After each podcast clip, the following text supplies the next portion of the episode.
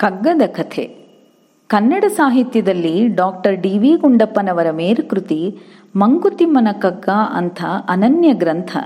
ಅನೇಕ ದಶಕಗಳಿಂದ ಸಹಸ್ರಾರು ಜನರಿಗೆ ಸಾಂತ್ವನವನ್ನೂ, ತೃಪ್ತಿಯನ್ನೂ, ಮಾರ್ಗದರ್ಶನವನ್ನೂ ನೀಡಿದ ಮಂಕುತಿಮ್ಮನ ಕಗ್ಗದ ಚೌಪದಿಗಳಿಗೆ ಅರ್ಥವಿವರಣೆ ನೀಡುವುದು ಅಂಗೈಯಲ್ಲಿ ಆಕಾಶವನ್ನು ಹಿಡಿದಂತೆ.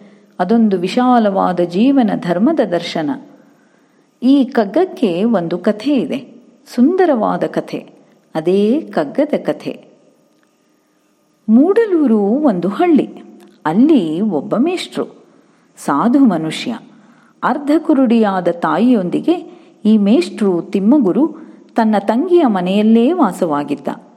ಅವನಿಗೆ ಮದುವೆಯಾಗಿಲ್ಲ. ಬಡವನೆಂದೋ, ಚೆಲುವನಲ್ಲವೆಂದೋ, ಹೆಣ್ಣು ಹೆತ್ತವರು ಬರಲಿಲ್ಲವೋ ಅಥವಾ ಅವನೇ ಬೇಡವೆಂದನೋ ಅದೇನೇ ಇದ್ದರೂ ಅವನು ಸರಳ ಮನದ ತೃಪ್ತಿಯಿಂದ ಐವತ್ತು ವರ್ಷಗಳನ್ನು ಕಳೆದನು. ಅವನ ತಂಗಿಗೆ ಒಬ್ಬ ಮಗ, ಸೋಮಿ. ಅವನೇ ತಿಮ್ಮಗುರುವಿಗೆ ಜೀವ, ಅವನೇ ಲೋಕ. ಮಾವ ಅವನ ನೆತ್ತಿ, ನಡೆಸಿ, ಲಾಲಿಸಿ, ಪ್ರೇಮದ ಅಂಗಿ ತೊಡಿಸಿ, ಪದ್ಯ ಕಲಿಸಿ, ಬರಹ ತಿದ್ದಿಸಿ ಸಂತೋಷಪಡುತ್ತಿದ್ದನು. ಮುಂದೆ ಓದಿಗೆಂದು ಸೋಮಿ ದೊಡ್ಡೂರಾದ ಮೈಲಾರಕ್ಕೆ ಹೊರಟು ನಿಂತಾಗ ತಿಮ್ಮಗುರುವಿನ ಧ್ವನಿಯಲ್ಲಿ ಗದ್ಗದ, ಸೋದರಳಿಯನ ಅಗಲುವ ದುಃಖ. ಕೆಲವು ದಿನಗಳ ನಂತರ ಮಾವ ತನ್ನ ಪ್ರೀತಿಯ ಅಳಿಯ ಸೋಮಿಯನ್ನು ಕಾಣಲು ಮೈಲಾರಕ್ಕೆ ಬಂದು ಮೈದಾನದಲ್ಲಿ ಆಟವಾಡುತ್ತಾ ನಾಗರಿಕತೆಯ ಹೆಮ್ಮೆಯನ್ನು ಮೆರೆಯುತ್ತಿದ್ದವನನ್ನು ಕಂಡು ಅಳಿಯ ತುಂಬ ಬದಲಾಗಿದ್ದಾನೆ ಎಂದುಕೊಂಡ. ನಂತರ ಅವನೊಡನೆ ಹರಟೆ ಹೊಡೆಯುತ್ತಾ ಕೋಣೆಯಲ್ಲಿ ಕುಳಿತಾಗ, ಈತ ನಮ್ಮ ಸೋಮಿಯೇ ಎಂದುಕೊಂಡ. ಕರ್ತವ್ಯ ಪ್ರಜ್ಞೆಯ ಮಾವ ಬೆಳಗಿನ ಜಾವದಲ್ಲೇ ಮರಳಿ ಹೊರಟ. ಅಳಿಯನ ಮೈದಡವಿ ಕಣ್ಣಲ್ಲಿ ತುಂಬಿದ ನೀರು ಕಾಣದಂತೆ ಮಾಡಿ ನಡೆದ. ಒಂದು ತಿಂಗಳಿನ ನಂತರ ಸೋಮಿಯ ತಂದೆಗೆ ತಿಮ್ಮಗುರುವಿನಿಂದ ಪತ್ರ ಬಂದಿತು. ಇದೇ ನನ್ನ ಕಡೆಯ ಬರಹ. ಕೆಲಸ ಸಾಕು ಎಂದು ಮೇಲಿನವರಿಗೆ ತಿಳಿಸಿ ಎಲ್ಲ ಋಣಗಳನ್ನು ತೀರಿಸಿದ್ದೇನೆ. ಮನದಲ್ಲಿ ತಳಮಳವೇನಿಲ್ಲ. ಸೋಮಿಯ ಮೋಹದ ಸೆಳೆತ ಏನೋ ಋಣದ ಬಂಧನ ನನ್ನನ್ನು ಇಷ್ಟು ದಿನ ಕಟ್ಟಿ ನಿಲ್ಲಿಸಿದ್ದವು.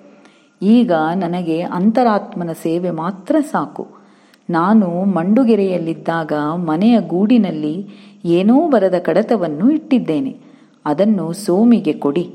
ಯಾರೂ ನನ್ನನ್ನು ನೆನೆಸುವುದು ಬೇಡ. ಪ್ರೇಮ ಉಕ್ಕಿ ನನ್ನ ನೆನಪಾದಾಗ ಸೋಮಶಿವನ ಗುಡಿಯಲ್ಲಿ ದೀಪ ಹಚ್ಚಿ ನಮೋ ಎನ್ನಿರಿ. ಭಗವಂತ ಎಲ್ಲರನ್ನೂ ರಕ್ಷಿಸುತ್ತಾನೆ. ಸೋಮಿ ಆ ಕಡತವನ್ನು ನೋಡಿದ. ಕಣ್ಣೀರು ಉಕ್ಕಿ ಬಂದಿತು. ಕಡತದಲ್ಲಿ ಬಾಳಿಗೆ ಸಲ್ಲುವ ತತ್ವದ ರಾಶಿಯನ್ನೇ ಕಂಡ. ಅದನ್ನು ಸ್ನೇಹಿತರ ತೃಪ್ತಿಗೆಂದು ಮಂಕುತಿಮ್ಮನ ಕಂತೆಯಾಗಿ ಪ್ರಕಟಿಸಿದ. ಇದನ್ನು ಕಥೆಯಂತಾದರೂ ಭಾವಿಸಬಹುದು. ಈ ಮಂಕುತಿಮ್ಮನ ಕಗ್ಗ ಗ್ರಂಥದ ಪೀಠಿಕೆ ಎಂದಾದರೂ ಭಾವಿಸಬಹುದು. ಇದರಲ್ಲಿ ಕಗ್ಗದ ಜೀವನ ದರ್ಶನವೂ ಅಡಗಿದೆ. ತಿಮ್ಮಗುರು ಸಂತೃಪ್ತ ಜೀವನವನ್ನು ಬದುಕಿ ಬಾಳಿ ಜೀವಪಥದ ಮರಳು ಭೂಮಿಯಲ್ಲಿ ಹೆಜ್ಜೆಯ ಗುರುತುಗಳನ್ನು ಮೂಡಿಸಿ ಸಾಗಿದ ಪರಿ ಅನ್ಯಾದೃಶ್ಯವಾದವುಗಳು, ಆದರ್ಶಪ್ರಾಯವಾದವುಗಳು. ಕಗ್ಗದ ಎಲ್ಲ ಪದ್ಯಗಳು ಈ ಆದರ್ಶಗಳನ್ನು, ಆಶಯಗಳನ್ನು ಇಟ್ಟುಕೊಂಡೇ ಬರದಂತಹವುಗಳು ಒಂದೊಂದು ಚೌಪದಿಯಲ್ಲಿ ಸಾಗರದಷ್ಟು ಆಳದ ಚಿಂತನೆ.